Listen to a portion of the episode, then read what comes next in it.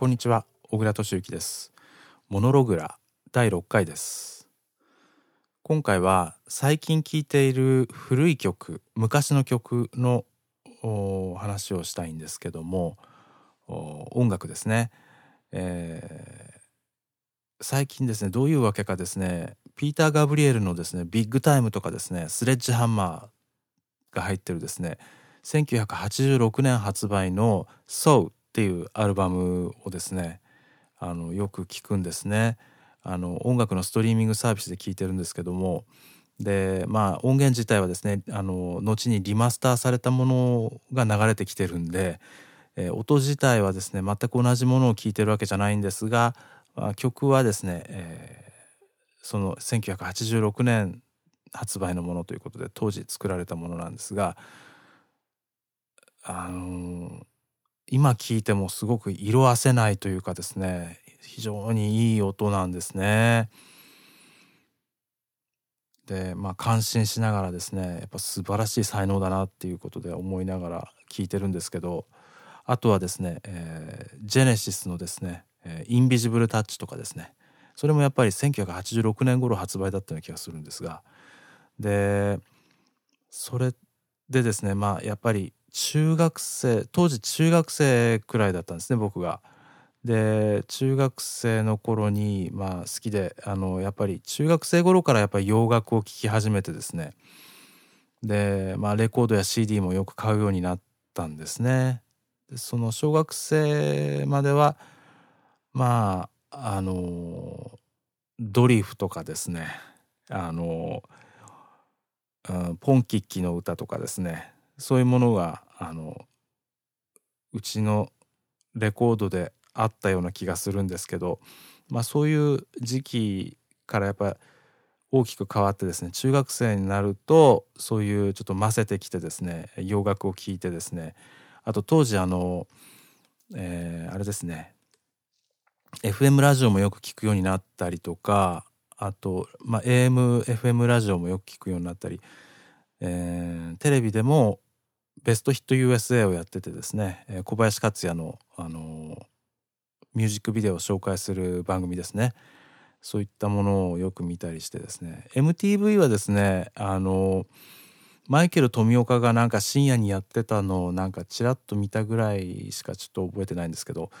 まあ、それよりはやっぱり土曜日の深夜のですね、えー、ベストヒット USA をよく見てたっていう記憶があるんですが、まあ、そういう感じで中学生の頃っていうのはすごくやっぱりあの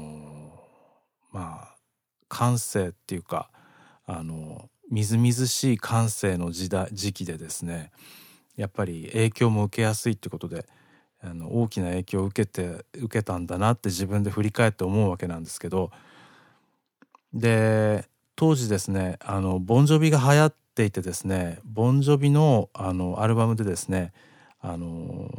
アメリカ版のタイトルが「Slippery When Wet」っていうんですけど日本版のタイトルはなぜかですね別のタイトルになってて「ワイルド・イン・ザ・ストリート」っていうタイトルなんですけどそういうアルバムが出ててですねそれもやっぱり1986年発売だったと思うんですがそれのですね、えー、CD をあのー、こっそりですね地元のあの、CD を売ってるあの本屋にですねあの買いに行ったっていうのを覚えてるんですね。あのそのなぜかって言いますとですねそのジャケがですねあのちょっとエッチなんですね。あの、で、今見ると全然大したことないんですけども、当時はですね、これはあの、恥ずかしいっていうようなですね、感じでですね、あの、女性が、あの、黄色い T シャツを着てるんですけど、その T シャツのですね、胸のところがですね、ちょっと、あの、えぐり取られるようにちょっと開いてましてですね、あの下乳があの よくあのよくよくっていうかあの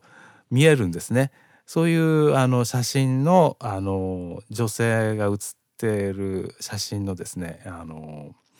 ジャケのやつでそれはですね日本版のジャケがそうなっててですねアメリカ版はそうなってないんですよ。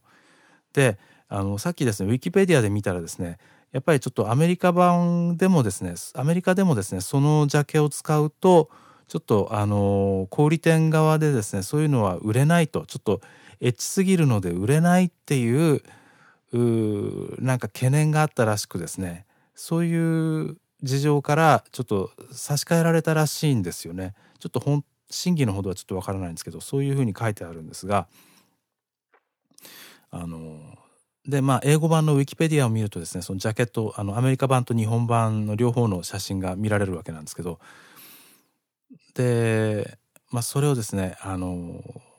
こっそりですねあの一人で買いに行ってですねそれで行ったらですねあのちょっと顔なじみになっている女性店員がですねまあっていう顔で感じであの見るんですねこっちをね。あのまあおませなことみたいな感じでですね こっちを見ましてですね。それであの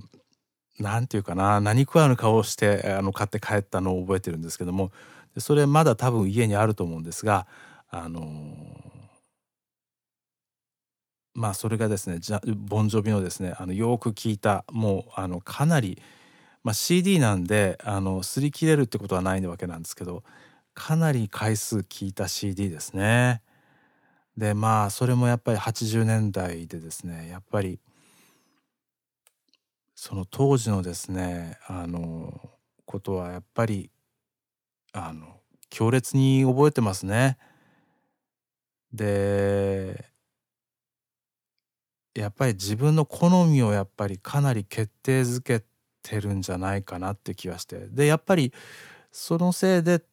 今またですね最近あの思い出して、えー、ピーター・ガブリエルのビッグタイムを聞いているというですねあのあのボーカルのあの響きっていうのがすごいなんか自分の中ではいいんですよね。あれはちょっと真似したいなっていう感じがしててですねあのまあ、最近はあの DAW とかのプラグインとかをあの買っているので、まあ、似たような音をまあなんていうか真似して作る真似事はできるようになったのでですねそれは本当に良かったなと思うんですけども